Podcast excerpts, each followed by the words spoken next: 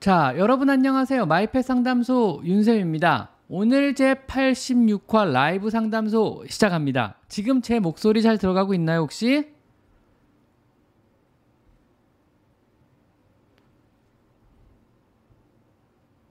자, 여러분 안녕하세요. 마이펫 상담소 윤쌤입니다. 네, 잘 들어가고 있는 것 같네요. 안녕하세요. 자, 제 86화 라이브 상담소 시작합니다. 밖에 비가 많이 오네요. 자, 오늘 많이 들어올 것 같아요. 비가 많이 와가지고 밖에 다들 안 나가신 것 같아. 그래서 집 안에 있으면 뭐해요? 라이브 상담소나 보셔야죠. 자, 그래서 비, 이렇게 비 오는 날, 여러분의 고양이는 전부 다 안녕들 하신가요? 정민, 이정민 선생님, 선생님 최고예요. 고맙습니다. 제니비님 안녕하세요. 방혜연님 안녕하세요. 자, 서기영님 오셨네요. 감사합니다, 서기영님. 오늘도 저를 도와주러 오셨군요. 자, 윤샘 형제냥이 질문에 바로 데려왔는데 둘이 엄청 잘 놀아요. 다행입니다. 진수현님 안녕하세요. 그릭님 안녕하세요. 신난다 지사님도 안녕하세요. 빨래망 웬 빨래망이야 갑자기? 빨래망 아 제니 누나 오셨다. 제니 누님 안녕하세요. 자 오래 살고 보자님 감사드립니다. 다짜고짜 보내주신 슈퍼챗 잘 쓰겠습니다. 감사합니다. 자 쭉쭉 들어오시네요. 고양이 둘째들한테 첫째가 많이 아팠어요. 질투하는 걸까요? 아니요. 스트레스 받아서 그런 거겠죠. 뭐 일단 실제로 그냥 아픈 걸 수도 있고요. 아니면 스트레스성으로 인해서 아픈 걸 수 있거든요. 왜냐하면 얘 입장에서는 굉장히 큰 스트레스가 될 수 있으니까는요. 질투가 아니고 스트레스라고 봐야죠. 그거는요. 서기영님 안녕 제니누나 존경합니다. named 되셨습니다 제니누나님 확실히 네. 이제 비, 아, 여긴 비 되게 많이 왔어요. 계속 오고 있어요, 지금요. 비 온 지도 제법 됐고요. 한 두세 시간 정도 비 내린 것 같던데.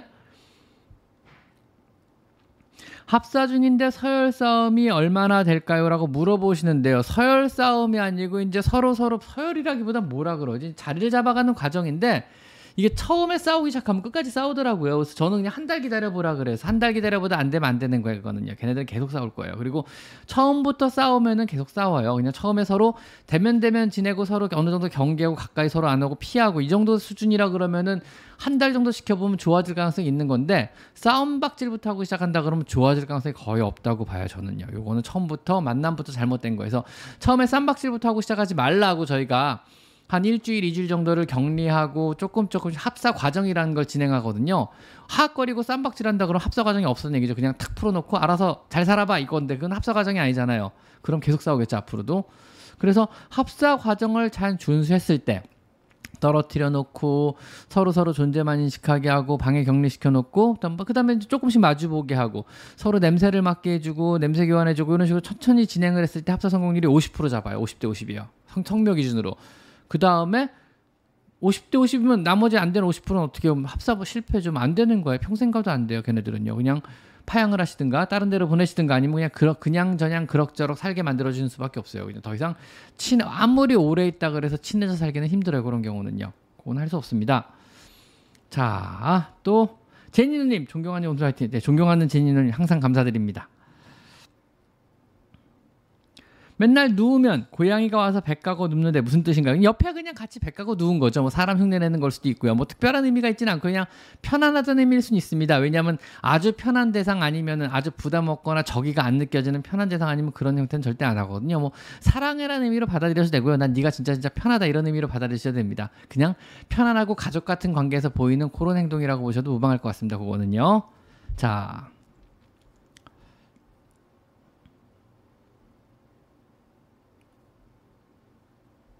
또 뭐 있지? 어, 뭐가 퍽 넘어갔네. 어, 고양이가 청소용 돌돌이를 빛보다 더 좋아하는데 그걸 계속해도 될까? 괜찮습니다. 너무 좋아해서 아파하는 것 같지 않은데 털이나 피부에 혹시 안 좋을까요? 괜찮습니다. 우리 고양이도 돌돌이 되게 좋아하는데 돌돌이를 사냥도구처럼 좋아합니다. 그냥 내가 돌돌이만 들면요 미친 듯이 내 침대로 올라와요. 그래서 내 돌돌이를 침대에서 이렇게 이불에 사고 있으면은요 막 그 위로 사냥하듯이 막 뛰어 이렇게 이렇게 좌우로 막 뛰어다녀요. 내가 돌돌이질하는 걸 되게 좋아해요. 그래서 내가 돌돌이 잡는 순간부터 아 장난감 생겼다 이러고 좋아요. 그래서 나를 막 쫓아와요. 그래서 돌돌이질 할 때마다 왔다 갔다 하는데 돌돌이 좋아하는 고양이도 있습니다. 물론입니다. 자, 또 뭐가 애기 대리석 매트 같은 게 필요할까요? 뭐 고양이가 굳이 필요할 수 있겠지만 대리석 매트 깔아줘서 그 위에 올라가면 필요한 거고요. 더울 때는 대리석 밑에 올라가고 뭐 본인이 더위를 별로 안 느끼면 폭신폭신한 데로 들어가겠죠. 그래서 필요할 수도 있고 안 필요할 수 있는데 별로 고양이들은 그렇게 좋아하지 않더라고요. 강아지들은 여름철에 대리석 매트 되게 좋아하는데 고양이들은 그렇게까지 대리석 매트에 잘 안 올라가더라고요. 오히려 그냥 마카롱 쿠션 같은 동글동글한 쿠션에 오히려 더 많이, 많이 들어가더라고요. 네, 오래 살고 보자님. 오래 살고 보자님. 저희 고양이가 페르시안인데 4개월 때 백내장 진단을 받았어요. 그런데 눈이 안 좋아지면서 분리불안이 생긴 것 같습니다.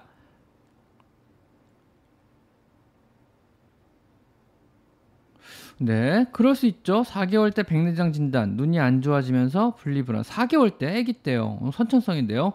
안 보이면 서럽게 울고 공격성이 심해졌습니다. 지금 거의 안 보이는 상태로 가는데 이런 경우는 어떻게 해주는 게 좋을까요? 어렵네요. 일단은요.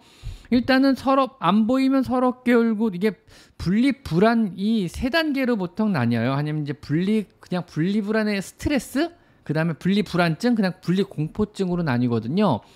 그래서 이게 스트레스가 그냥 스트레스 받는 정도다 그러면은 뭐 페로몬 요법도 좋고 뭐 스트레스를 좀 낮춰주는 카민 칼라도 괜찮고 칠캔 같은 것도 먹여주셔도 좋고 그다음에 그냥 뭐, 뭐 예를 좀 편안하게 해주고 스트레스를 풀어주는 이런 여러 가지 용법이 듣는 거 정도도 있을 수 있어요. 근데 분리 불안증 이제 없으면 불안해가지고 울고 불고 찾기 시작하고 이런 행동이 지속되고 분리 공포증까지 넘어가가지고 애가 구석에 숨고 안 나올라 그러고 막 애가 막 이제 힘들어하는 거죠. 이 정도까지 가면 약 먹는 수밖에 없어요. 이거는요. 그래가지고 일단 얘를 좀 안심시키고 스트레스 안, 안전하다고 느끼게 해줄 수 있는 여러 가지 조치를 좀 취해 주셔야 돼요. 숨을 곳도 만들어 주시고 자주자주 놀아주시고 안아주시고 만져주시고 스트레스를 풀어줄 수 있는 여러 가지를 해주시고 안 보이더라도 집안에 편안하게 해줄 수 있는 여러 가지 애가 올라가는 거 좋, 좋게 올라가는 것도 조금 더 안전하게 꾸며주시고 이런 거를 많이 해주셔가지고 익숙하게 해주시면 큰 문제가 없는데 그럼에도 불구하고 얘가 주인이 안 보이면은 막 울고 불고 막 방, 계속 불고 그냥 그 주로 고양이의 분리불안증은 강아지처럼 심하게 나타나진 않고요. 주인이 문을 나가버리잖아요 현관문을 그럼 현관문 앞에 한참 울다가 현관문을 쳐다보고 그쪽에서 가만히 있어요 그냥요 한 시간 두 시간도 멍하니 거기 문을 계속 쳐다봐요 들어올 때까지. 이러면 되게 분리불안증이 심한 거라고 보거든요 고양이는요. 고양이는 뭐 강아지처럼 막 문을 막 피나게 긁는다든가 뭐 하루 종일 운다든가 이러잖아요. 그냥 한동안 계속 울어요. 냐옹냐옹 찾듯이 울다가 더 이상 반응이 없으면 주인이 들어오는 문 있죠. 거기를 계속 쳐다봐 이러고. 앉아서 계속 쳐다보고 있어요 주인이 올 때까지 이제 그 정도까지 되면 애가 되게 심각한 상황이고 힘들어하는 상황 맞거든요. 그래서 그 정도 상황을 CCTV 요즘에 CCTV 많으니까 홈 CCTV들 많잖아요. 홈캠이라 그러죠. 그런 걸 설치해서 그런 증상까지 보인다. 막 주인이 나간 문을 향해서 멍하니 한 시간 두시간 계속 쳐다보는 행동을 보인다. 물론 딱 갑자기 아이 나갔구나 하고 다시 빙그로 돌아가지고 자기가 익숙하고 편한 자리에 가서 엎드려 잔다든가 뭐 그루밍을 한다든가 다른 증상을 보인다 그러면 이건 괜찮은 거예요. 뭐 분리 불안증까지는 아니거든요. 근데 실제 분리 불안증을 이런 식으로 주인과 애착 대상과 떨어짐으로 인해 가지고 얘가 심한 불안해하는 듯한 증상들, 심하게 오랫동안 울고 주인이 나간 쪽을 향해서 오랫동안 멍하니 응시하고 앉아 있고 뭐 이런 증상을 보인다 그러면은요, 그때는 좀 어, 얘 삶의 질이 되게 안 좋은 거잖아요. 불안한 상태이고 공포심 있는 상태니까 삶의 질이 되게 안 좋잖아요. 그러면은 삶의 질을 좀 좋게 개선을 시켜주는 수밖에 없어요. 이런 삶의 질을 실제로 좋게 개선시키는 이런 불안증으로부터 삶의 질을 조금 좋게 개선시키는 거는요.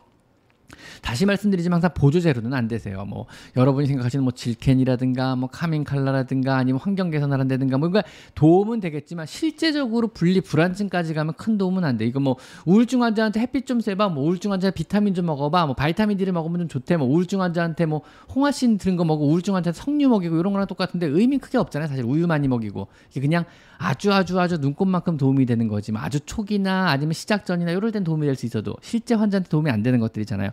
고양이도 마찬가지예요. 여러분이 홈캠 설치해서 실제로 막 주인이 나간 다음에도 한두 시간씩 문을 멍하니 응시하고 있고 막 계속적으로 울고 오랫동안 울고 힘든 힘들어하는 증상을 보인다 그러면 약을 먹여야 돼 이거는요. 그래서 이 불안함을 감소시킬 수 있는 항불안제죠. 항우울제고 항불안제 같은 약을 되게 오랫동안 장기간 급여해야 돼요. 언제까지 거의 평생에 걸쳐 대부분 급여를 해야 돼요. 그래서 이런 거는 약을 먹여서 어떤 고양이의 불안감을 감소시켜서 얘를 좀 더 행복하게 해주고 얘 어, 왜냐면 애착 대상과 떨어졌다가 그러니까 불안하면 안 되는 거잖아요. 그러니까 삶의 질 혼자 있더라도 자립심을 가지고 굳건하게 혼자서 편안한 마음을 가지고 있어야 되는 게 행복한 거잖아요. 행복하지 못하다가 행복하게 만들어줘야죠. 약을 통해서라도요. 그래서 이건 약 먹이는 것을 심각하게 한번 고려해 보세요. 어, 장기간 약 먹이면 몸에 좋, 안 좋지 않아요? 라고 물어보시는데 실제적으로 얘가 받는 분리 불안증으로 인해서 받는 스트레스가 몸에는 훨씬 훨씬 더 안 좋을 거예요. 실제로 얘 수명에 직접적으로 영향시키는 약, 영향을 미친다 그러면 약보다는 그 분리 불안증이 얘 수명에도 영향 을 크게 미칠 거예요. 그래서 약을 장기간 복용시키는 게 오히려 나은 삶의 질을 줄 수 있고요.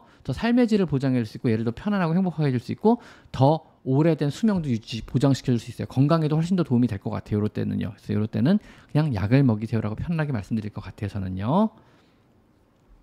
자, 뭐가 뭐가 그 사이 많았네. 메라님, 고양이가 구토를 하고 설사를 해서 내원하니까 고양이가 구토라고 설사해서 내원하니까 범백 키트 진단을 시행했고 아지역계 두 번째 줄이 나왔고 혹시라도 키트 블랙가 두 번째 동일하게 나오더라고요. 이거 이거는 범백 키트 같은 엘라이자 검사법은요. 사실은 어 양성인데 음성이 나올 수는 있어요. 근데 음성인데 양성이 나올 확률은 되게 낮아요. 엘라이자 검사 방식 자체가 원래 그렇거든요. 그래서 이건 양성은 양성입니다. 이거는요. 애초에 범백이 그냥 약하게 있다가 좋아진 거라고 봐야죠. 이제 낫는 과정 중간에 걸린 거라고 봐야 될 거. 항원 항체 반응에서 그래서 몸에 이제 항체가 만들어지기 시작하는 시점에 양성이 떴다 그러면은요. 치료받고 집에 가서 좀 쉬면은 충분하게 항체들이 확 늘어나면서 항체의 수가 항원의 수를 능가하기 시작하면 갑자기 음성으로 뜨기 시작하거든요. 그 정도면 음성이 나올 수도 있죠. 뭐 요거는요. 그래서 의양성이라고보다 실제 양성은 양성 맞고요. 낫는 과정에서 검사가 이루어졌고 뭐 얘가 이겨내는 거죠. 이미 큰 애들은 잘 쉽게 이겨내. 애기들은 못 이겨내요. 잘 많이 죽고 항체가 잘 안 만들어져가지고 오래 질질 끄다 죽기도 하는데 다 큰 애가 범배 걸리면 되게 쉽게 이겨내. 사람 감기할 때 잠깐 앓다 넘어가고 설산도 받아서 좋아지기도 하거든요. 그런 과정에서 그냥 양성이 떴던 게 아닐까 싶어요. 키트상의 양성이면 실제로 양성이 맞습니다. 애기들이라면 심각할 수 있겠지만 큰 애들은 쉽게 이겨냅니다. 그런 과정에서 검사가 이루어졌던 것 같아요. 너무 걱정하실 이유는 없을 것 같습니다. 상세한 답변 감사합니다. 오래 살고 보자님. 어, 제 답변이 마음에 들었나 봅니다. 감사합니다. 오래 살고 보자님. 자, 그 다음에 고린스님. 3살 코숏 콧물이 심해서 약을 먹이는데, 네, 3살이고, 아, 3개월 코숏이군요. 2주째 지속되는 노로 초록 눈곱도 생기는데, 초록 눈곱이면은 굉장히 심각한 건데, 병원에서 약만 주네요. 다른 조치 안 해도 될까요? 내일 모레 약 떨어질 때약 했는데 증상 완화 기미가 안 보이게 콧물 때문에 입을 벌리고 자요. 요거요. 사실은 3개월 코조시 콧물을 심하게 흘리고 노란 눈곱 깨우면 안면부 감염이잖아요. 상부 호흡기를 포함한 안면부 감염이 되면 허피스나 칼리시 바이러스고요. 요거는 항원 항체 반응이 일어나야 좋아지는 거기 때문에 약을 오랫동안 꾸준하게 먹이시는 수밖에 없고요. 짧으면 2주, 길면 한 달 이상 걸릴 수도 있어요. 이건 어쩔 수 없습니다. 얘가 스스로 몸이 건강해져 가지고 밥도 잘 먹고 몸에 상원 항체 반응이 일어나서 항체를 만들어지는 시점에서 좋아질 수밖에 없거든요. 그래서 아마 눈도 너무너무 심하다 그러면 아마 안약도 처방이 같이 들어갈 거예요. 지금으로서는요. 지금은 약 잘 먹이시고 병원 처방을 잘 따르 따르시는 게 최선일 것 같습니다, 고린스님. 요거는 오래 걸려 어쩔 수 없어요. 그래서 고양이 가진 항체 값에 따라 가지고 짧으면 2주, 길면 한 달 이상의 치료 기간을 요할 수 있습니다. 정상적인 겁니다. 자, 박나영님, 페르시안 친칠라 두 마리 여아 키우고 있는데 그중 한 마리가 잠시만요. 더워서 에어컨을 켜겠습니다. 아, 잠시 모니터링 좀 부탁드릴게요. 제가 마이크를 조금 떨어뜨려서 일부러 얘기를 한번 해볼 건데요. 요건 뭐냐면은 사실은 간단히 광고 이 정도 잘 소리 지금 잘 들어가나 좀 봐주세요. 간단히 광고를 드리면은 내일 모레 내일 모레 글피 3일 있다가 3일이죠. 네, 3일 있다. 다음 주 화요일 날요. 어 라이브 상담 특별 라이브 상담소를 합니다. 화요일 저녁 7시에 내일 모레 글피 다음 주 화요일 저녁 7시에 특별 라이브를 하고요. 요는 뭐냐면 미국 유튜버이신 미국 수의사님이 한국을 방문하셔서 지금 아마 한국에 계실 아마 도착하셨나 내일 도착하시나 아마 도착하시는 걸로 알고 있는데 저희 병원을 방문을 하시겠대요. 그래서 라방을 같이 좀 진행했 진행하기면 어떻습니까? 그랬더니 오케이 하셨어요. 그래서 라방을 한번 해보려고요. 저도 개인적으로 미국 수의사한테 궁금한 것도 좀 있고 여러분들도 미국에서 수의사 생활을 하고 계신 분한테 궁금한 게 있을 것 같아가지고 한번 초대해서 라방을 한번 진행해 보면 어떨까 해서 미국 수의사님을 초청을 했어요. 그래서 내일 다음 주 화요일 화요일이네요. 다음 주 화요일 저녁 7시에 라이브 상담소를 진행합니다. 자, 지금 소리 잘 들어가나요? 혹시 소리 지금 깨끗하게 잘 들리실까요? 왜냐하면 오시면은 마이크 하나 두 개를 연결해 볼라 했더니 잘 안 되더라고요. 공간이 여러 가지 상황상 그래서 이 마이크 하나 가지고 둘이 같이 얘기를 해야 돼 가지고 아마 마이크에서 이 정도 거리를 놓고 얘기를 해야 될 것 같아요. 그래서 지금 소리가 잘 들어가는지 제가 좀 궁금해 가지고 이 정도 거리를 놓고 같이 얘기 왜냐면 이렇게 마이크에 둘이 얼굴을 붙이고 얘기할 수는 없잖아요. 아무리 그래도 그죠? 그래서 이 정도 거리에서 잘 들어가나요? 네, 알겠습니다. 그럼 이 정도 거리에 놓고 같이 마이크를 놓고 하나를 갖고 얘기를 하는 걸로 한번 해 보도록 하겠습니다. 그래 가지고 뭐 여러분 모두 까먹지 마시고 내일 모레 글비 토요일 1월화 내일 3일 뭐 뒤네요. 3일 뒤 7시에 라이브 특별 라이브 방송하고 미국 수의사와 윤쌤 콜라보 라방을 실시하니까 이때 모두들 까먹지 말고 방문해 주셨으면 감사하겠습니다. 아셨죠? 자, 윤쌤 고양이는 언제 씻게 되나요? 씻기고 싶을 때 씻기시면 됩니다. 1년에 한 번 씻기시는 분도 봤고요. 매달 씻기시는 분도 봤습니다. 자, 다시 이 아까 위에서부터 쭉 제이캉슈님 심장사상충 걸린 고양이에게 레볼루션 에드, 애드보킷 바르면 위험하다라는 카더라가 있는데 정말일까요? 네 정말입니다. 그래서 걸린 애들은 안 발라주시는 게 좋다고 보통 그러는데요. 잘 모르겠어요. 어차피 치료가 안 되는데 그냥 방치해도 될까 싶어가지고 그래도 새로 유입되는 자충이라도 죽이는 게 나을까요? 생각을 하고는 있습니다. 왜냐하면 강아지는 위험해요. 강아지는 쇼크로 사망할 수도 있어요. 자충수가 워낙 많기 때문에요. 그래가지고 쇼크로 강아지가 죽을 수 있기 때문에 안 발라주는 걸 원칙으로 하고 치료를 하는 걸 원칙으로 해요. 치료 과정에서 어차피 자충이 죽으니까요. 근데 고양이는 어차피 치료할 수 있는 방법이 없어요. 치료가 안 돼요. 그죠? 그러면 자충을 계속 두면은 자충수가 점점 줄어서 고, 양이 몸에 항원항체 반응으로 어차피 자충을 죽이긴 죽이거든요. 성충은 계속 남아있다선 자충을 계속 죽이긴 죽이는데 죽은 자충이 어차피 폐에 어떤 문제를 유발하긴 하거든요. 그래서 추가적인 어떤 감염을 막기 위해서 그냥 예방을 하는 것도 나쁘지 않지 않을까 싶기는 해요. 어차피 어차피 지금 이미 자충은 들어와 있고 얘들은 고해가 스스로 죽이나 레볼루션으로 죽이나 마찬가지일 거고 차라리 정기적으로 레볼루션 계속 발라서 추가적으로 죽이는 게 앞으로 계속 레볼루션을 평생 안 할 수는 없으니까 앞으로 얘가 어떤 그 심장사상충 감염으로 인해 가지고 생길 수 있는 여러 가지 합병증을 좀 줄여준다는 의미에서 오히려 그냥 그래도 그냥 그럼에도 불구하고 바르는 게 낫지 않나가 개인적인 소견인데 이거는 심장을 전공한 내과 선생님한테 제가 심장 사상 심장을 전공하는 제 친구죠. 선생님한테 한번 좀 물어볼게요. 이 친구가 아마 졸업 논문도 박사 논문이 아마 심장상충이었을 거야 이 친구도요. 그래서 유명한 친구예요. 우리나라 제일 유명해요. 심장 쪽으로는요. 그래가지고 이 친구한테 심장 관련된 수술 한번 받으려면 보통 6개월 대기를 하셔야 돼요. 그 정도로 유명한 친구인데 대부분 한 3분의 1은 기다리다 죽는다 그러긴 그러더라고요. 그래서 수호천사동물병원이거든요. 윤원경 원장이라고 제 친한 친구 중에 하는데 이 친구한테 제가 물어볼게요. 고양이 심장상 걸렸을 때 레볼루션을 쓰는 게 실제로 이득이 실 이게 왜냐하면 득실을 따져야 되잖아. 이게 위험하다 안 위험하다가 아니고 실제로 이득이 있느냐 없느냐. 없다 그러면 평생 안, 안, 하는 게 낫고 그나마 바르는 게 상황상 그 여러 가지 위험을 감수하서라도 바르는 게 실질적으로 얘한테 위, 이, 득이 되느냐 안 되느냐 요건 좀 복잡한 문제일 것 같아요. 원칙은 안 바르는 게 맞아요. 근데 실제적인 이득이 있냐 없냐 문제는 좀 따져야 봐야 될 문제 같아요. 지금 생각해 보니까 저도요. 그래서 요건 한번 물어볼게요. 요거는요. 그래서 요거는 전문가랑 제가 한번 전문가 제가 물어보는 게 맞을 것 같아요. 요거는요. 박나영님, 페르시안 친칠라 두 마리 여아 키우고 있는데 페르시안 친칠라 두 마리 여아를 키우고 있는데 그 중에 한 마리가 너무 빼빼 말랐어요. 근데 추위가 5월달, 6월달에 2주에 한 번씩 여러 번 사, 추위가 그중 빼빼 마른 애가요.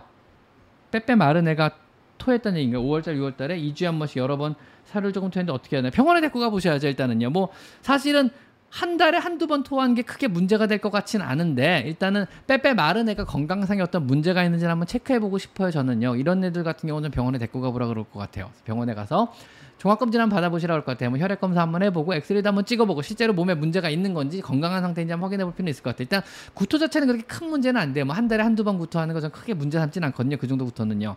큰 문제는 없을 것 같긴 하지만 그래도 혹시 모르니까 궁금하니까 요거는 한번 검사를 받아보실 걸 원하고요. 메리 0406님 죄송합니다. 늦게 답변 드려 죄송해요. 음, 지금 고양이가 구토라고 살살해서 아 번백진다 이거 했구나. 그다음에 왕 왕꾸찌꾸찌님 왕꾸찌꾸찌님 안녕하세요. 저희 고양이가 새벽마다 제가 자고 있으면 얼굴에다 번팅을 해요. 이불로 막아서 번팅을 하는데 무슨 일일까요? 항상 새벽 5시에요. 이때 번팅을 해서 깨우는 겁니다. 얘가 이때 머리를 막 비벼봤더니 4시에도 아마 번팅을 해봤을 거예요. 뭐 3시에도 번팅을 해봤을 거고 2시에도 번팅을 해봤을 거예요. 근데 우연찮게 5시에 번팅을 했더니 일어난 거예요. 아, 이 시간에 번팅을 하면 주인이 일어나는구나 하고 그 시간에 똑같은 시간에 번팅을 하는 거예요. 얘는 그때 기억에 5시쯤 번팅을 했더니 주인이 깨가지고 밥을 줬다든가 만져줬다든가 쓰다듬었다든가 놀아줬다든가 무언가 기억이 좋은 기억이 있었을 거예요. 그러면 이 시간에 번팅을 하면 주인이 일어날 확률이 높다는 것도 이미 알고 있고 이 시간에 번팅을 하면 얘가 얻을 수 있는 어떤 이득이 있을 거예요. 어떤 그래서 계속 같은 시간에 새벽에 잠을 깨우는 거죠. 번팅이 아니고 잠을 깨우는 거 이거는요. 그래서 물어서 깨우는 게 아니고 굉장히 예의 바르게 번팅으로 잠을 깨우는 거거든요. 굉장히 예의 바른 녀석이죠. 근데 새벽에 깨우는 게 예의 바른지 잘 모르겠지만 얘는 새벽에 잠을 깨우는 거를 습관화가 된 거죠. 그 시간에 깨우니까 일어나더라 이렇게. 그래가지고 요거는 제 영상 중에 새벽에 잠을 깨운다면이라는 영상이 있으니까 그 영상 보시고 요 시간을 교정하는 방법을 한번 찾아보시면 될 것 같아요. 거기에 새벽에 잠을 깨울 때 어떤 조치를 취해야 되는지 제가 적어놨으니까 한번 그걸 한번 보시고 혜니님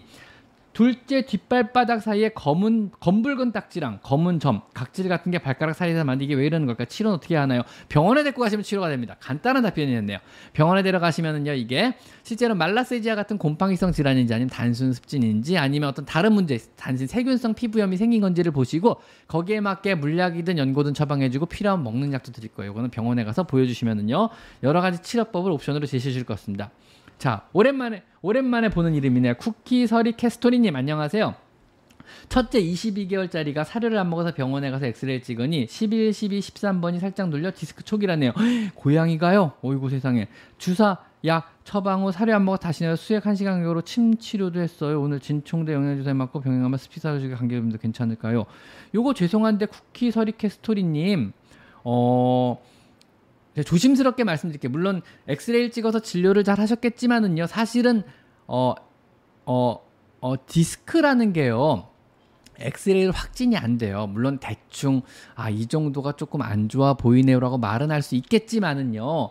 이게 엑스레이로는 사실은 확인이 정확히 안 돼요. 그래서 어떤 첫 어떤 액션, 그러니까 단순히 뭐 한번 약만 먹여보죠. 뭐 여러 가지 사정이 있어 약만 먹여보죠. 이 정도까지는 하죠. 침까지 놓을 정도라 그러면은 심각하다는 얘기인데 어떤 그런 심각한 액션, 그러니까 어떤 침습적이라 그러죠. 적극적인 어떤 액션을 취하기 전에는 확진을 해보시는 게 좋아요. 즉 실제로 어떤 디스크에 몇 번째 디스크에 몇 번째 척추뼈에 어떤 문제가 있어서 실제 디스크가 유발됐다 안 됐다는요 MRI로 확진을 내려야 돼요. 그래서 침 치료까지 받을 정도라 그러면요 더군다나 스테로이드 같은 약을 먹어야 될 정도라 그러면 저는 확진을 받는 게 좋을 것 같아요. 그래서 요거는 솔직히 말씀드리면 저 같으면 MRI 촬영, MRI 촬영 요즘 그렇게 비싸지거나 위험한 치료는 아니거든요. 비싼 치료도 아니에요. 뭐 전신 마취는 물론 하지만은요. 그렇게 고가의 치료도 아니고 요즘 되게 주변에 큰 병원들 많은 큰 병원에서 흔하게 하는 처치긴 하니까 요거는 적극적으로 MRI 검사를 다시 한번 해보시는 게 좋을 것 같아서 MRI 검사를 해가지고 실제로 디스크가 있는지 확인을 한번 해보시는 게 왜냐면 엑스레이는 어차피 안 보여요 디스크라는 게. MRI를 찍어야 확실히 보이는 거지 엑스레이는 의심만 할 뿐이거든요. 의증이죠 쉽게 말하면. 디스크 의증이 되는 건데 디스크 확증이 되면은 그때 적극적인 처치를 해보시는 게 좋아요. 그래서 MRI 촬영을 해가지고 이게 아 약만 먹어도 좋아질지 아니면은 실제로 수술까지 들어가야 좋아지는 문제인지 아니면 실제로 디스크가 아니었는지 요걸 확인해 보시는 게 맞을 것 같아요. 요거는요. 그래가지고 요건 죄송한데 MRI 촬영을 한번 해보시는 걸 권장드릴게요. 그렇게 어렵거나 위험하지 않아요. 차라리 스테로이드 약 오래 먹는 게 위험한 거지 한 시간 마취하는 게 위험한 건 절대 아니거든요. 그렇잖아요. 사실은요. 안 그래요. 그래서 항상 제가 말하죠. 득실. 위험에는 득실을 따져야 돼. 어떤 처치를 하든 검사를 하든 득실을 따져야 되잖아요. 그래서 이런 침습적인 행위, 침을 놓든 수술을 하든 적극적으로 무언가 할 때요. 이게 득이 많으냐 실이 많으냐를 따져야 되잖아요. 마취는 위험해요. 근데 뭐 그럼에도 불구하고 했을 때 얻어야 되는 이득을 생각해 보는 거죠. 마취를 안 하는 건 안전할 수 있겠지만 마취를 안 했을 경우 얘가 먹어야 되는 수많은 양의 뭐 스테로이드나 아니면 고양이가 받는 엄청난 스트레스를 감안하고 되는 여러 가지 침 치료나 이런 것들도 전부 다 실에 들어가거든요. 그래서 득실을 따졌을 때 지금 쿠키 서리 캐 스토리님의 고양이 같은 경우는 저는 그냥 마취를 하고 MRI 촬영 의심이 된다 그러니까 왜냐면 MRI 촬영까지 들어가는 경우는 선생님 수의사 선생님 자격증 있는 수의사 선생님이 얘는 디스크가 의심이 됩니다라고 얘기했을 때 MRI 촬영을 보통 의, 유도를 하거든요. 그러니까 얘는 지금 다른 저는 지금 몰라요 얘를요. 근데 그렇지만 다른 선생님께서 얘는 디스크가 의심된다고 말씀하셨으니까 디스크가 의심된다 그러면은 고양이의 경우 왜냐하면 강아지는 품종 소인이라는 게 있기 때문에 제가 대충 알아요. 그래서 MRI 촬영 굳이 안 하시겠다 그러면 처치가 되는데 고양이의 경우는 왜냐하면 디스크가 그렇게 흔한 케이스는 아니니까 얘는 MRI 촬영을 해서 확진을 받아보는 게 어떨까 싶어요. 그래서 그냥 뭐, 뭐 MRI 갖고 있는 병원들은 많으니까 MRI 센터들도 많고 가가지고 실제 디스크가 있는지 확인을 해보시고 확진을 받은 다음에 그 다음 적극적인 처치가 들어가는 게 좋을 것 같고 MRI 촬영을 하면 증상의 정도가 나와요. 적극 처치가 조치가 필요하다 아니다 이건 이 정도는 쉬면 된다. 그냥 이 정도는 아무런 처치 없이 집에서 며칠 있으면 됩니다. 아니면 어, 다른 문제도 같이 발견이 됐는데 이런 식으로 얘기가 나올 수 있으니까 요거는 MRI 촬영을 한번 해보시는 게 어떨까 싶습니다. 쿠키 서리 캐스토리님. 네, 그렇습니다. 일단 뭐 다른 선생님 진료 갖고 제가 왈발불 잘안 하기 안 하는데 이 경우에는 조금 더 적극적인 검사를 한번 해보시는 게 어떨까 싶어서 첨언을 드렸습니다. 죄송합니다.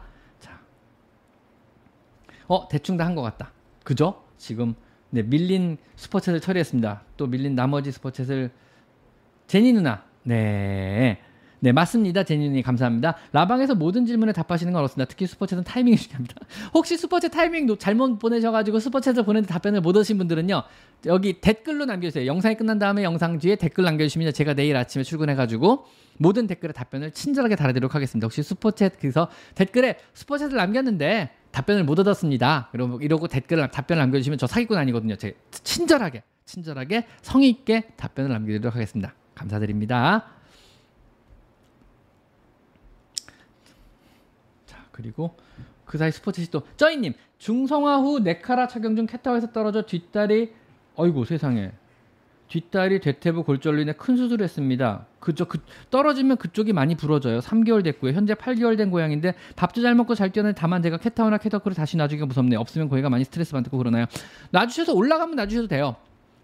올라가면 놔주셔도 되는데 죄송한데 지금 하나 착각하신 게 떨어질 때요 미끄러져 착지 불량으로 미끄러져서 애들이 대부분 다치는 거지 그냥 착지 불량으로 다치는 거지 떨어져 다치는 건 아니거든요. 그래서 미끄러지지 않게만 해주시면 돼요. 웬만하면 고양이가 착지 불량 착지하는 과정에서 미끄러져. 왜냐하면 내 칼라가 있으면 앞을 못 보니까 착지 불량이 생길 수밖에 없고 그러면서 미끄러져 다치는 거거든요. 그래서 이런 경우에는 저는 카펫만 깔아주시라 그래요. 그냥 미끄러지지 않게 미끄러지지 않게 가벼운 카펫만 캣타워든 캣워크든 근처에 깔아주시면은요. 애들이 착지할 때 발톱을 향해서 움켜쥐면서 떨어지기 때문에 웬만하면 다치는 사고는 잘 안 생겨서 너무 걱정하지 마시고 요거는 그냥 캣타워든 뭐든 왜냐하면 고양이는 고양이다운 행동을 해야 안 아프고 그다음 삶의 질이 좋아져요 결정적으로.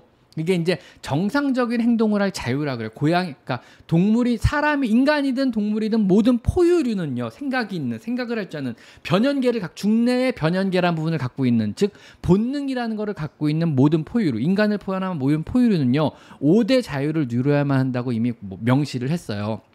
여기에는요, 뭐 두려움과 불안으로부터 자유, 통증으로부터의 자유, 배고픔과 굶주림으로부터 자유, 그다음에 본연의 행동을 할 자유가 포함이 돼요. 뭔지 아시겠죠? 본연의 행동을 표현할 자유는 뭐냐면요. 내가 걸어 다닐 자유, 숨 쉴 자유를 말하는 거예요. 만약에 내가 베트남 전쟁이나 전쟁이 발발하거나 해가지고 포로로 잡혔어요. 굉장히 좁은 방에서 고문을 한다고 좁은 데 가둬놓고 뭐 안 꺼내주면서 계속 불어, 불어, 불어 이래요. 만약에. 아니면은 나를 공중에 매달아서 묶어놓고 못 움직이게 했어요. 오랫동안에. 이것은 인간으로서 해야 될 본연의 행동을 할 자유를 제한당한 상태예요. 지금 우리가 키우는 닭들이 그래요. 좁은 장에 갇혀서. 그 다음에 우리가 지금 없애려고 그렇게 노력하는 뭐 견, 강아지 공장형 형 견사들이 그렇죠. 좁은 데 가둬놓고 새끼만 뽑는 견사가 그러니까 본래 행동을 할 수 있는 자유를 제한한 상태, 상태가 되거든요.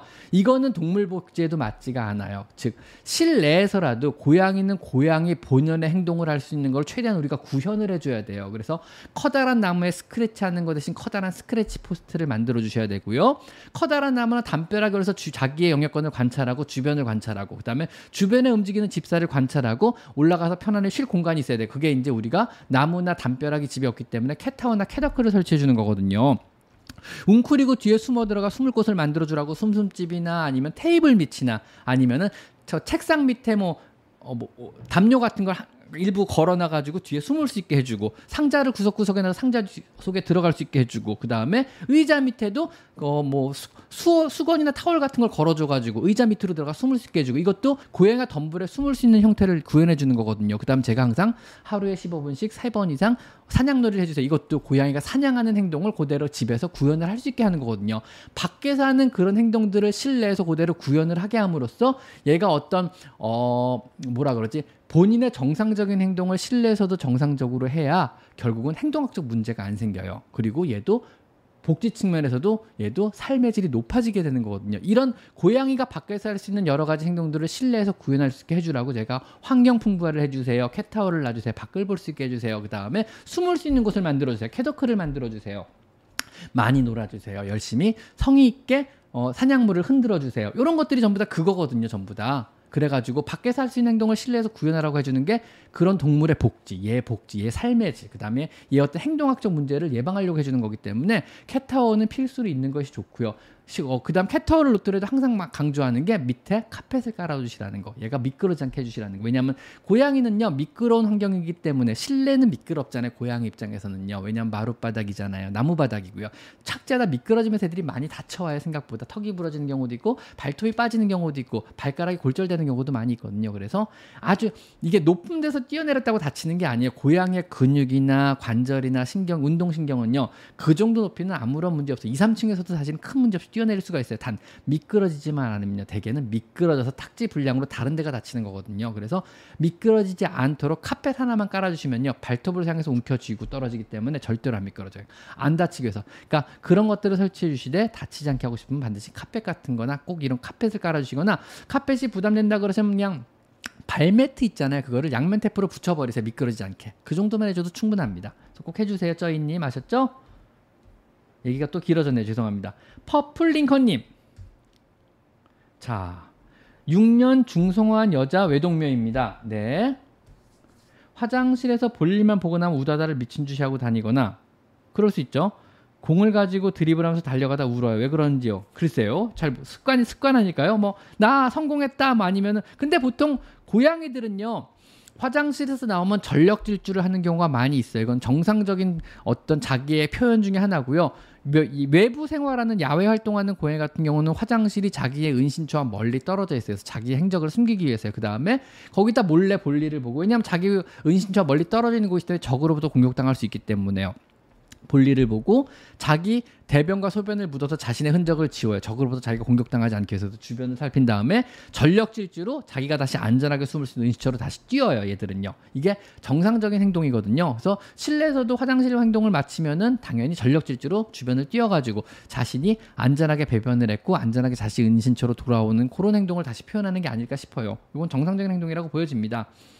한 번씩 나 잡아봐라 놀이를 하자고 하는 것 같은데 그럴 때마다 같이 놀아도 사람이 양에게 달려가는 게 공포감을 준다거나 그런 작용을 합니다. 그래서 보통 고양이랑 놀아줄 때 고양이한테 쫓기는 건 나쁘지 않은데 내가 고양이를 쫓는 거는 고양이한테 트라우마를 주거나 심각하게 고양이한테 어떤 공포심을 유발할 수가 있, 는 놀이에 들어가요. 그래서 대부분의 행동학자들은요 절대로 하지 말라 그래서 고양이를 쫓아가거나 쫓는 행동을 하지 말라 그래요. 그리고 고양이 실제로 놀라고 무서워서 도망을 가게 돼요. 그래가지고 절대로 고양이를 쫓는 행동을 하지 말라 그래요. 그래서 고양이를 쫓아다니면서 쫓기는 건 나쁘지 않지만 내가 사냥물이 돼가지고 별로 좋은 방법은 아니죠 물릴 수도 있으니까 그렇지만 내가 쫓는 행동은 절대로 하지 말라 그럽니다. 이거는 별로 안 좋은 놀이 습관 중에 하나입니다. 이건 하지 마 세요 하셨죠?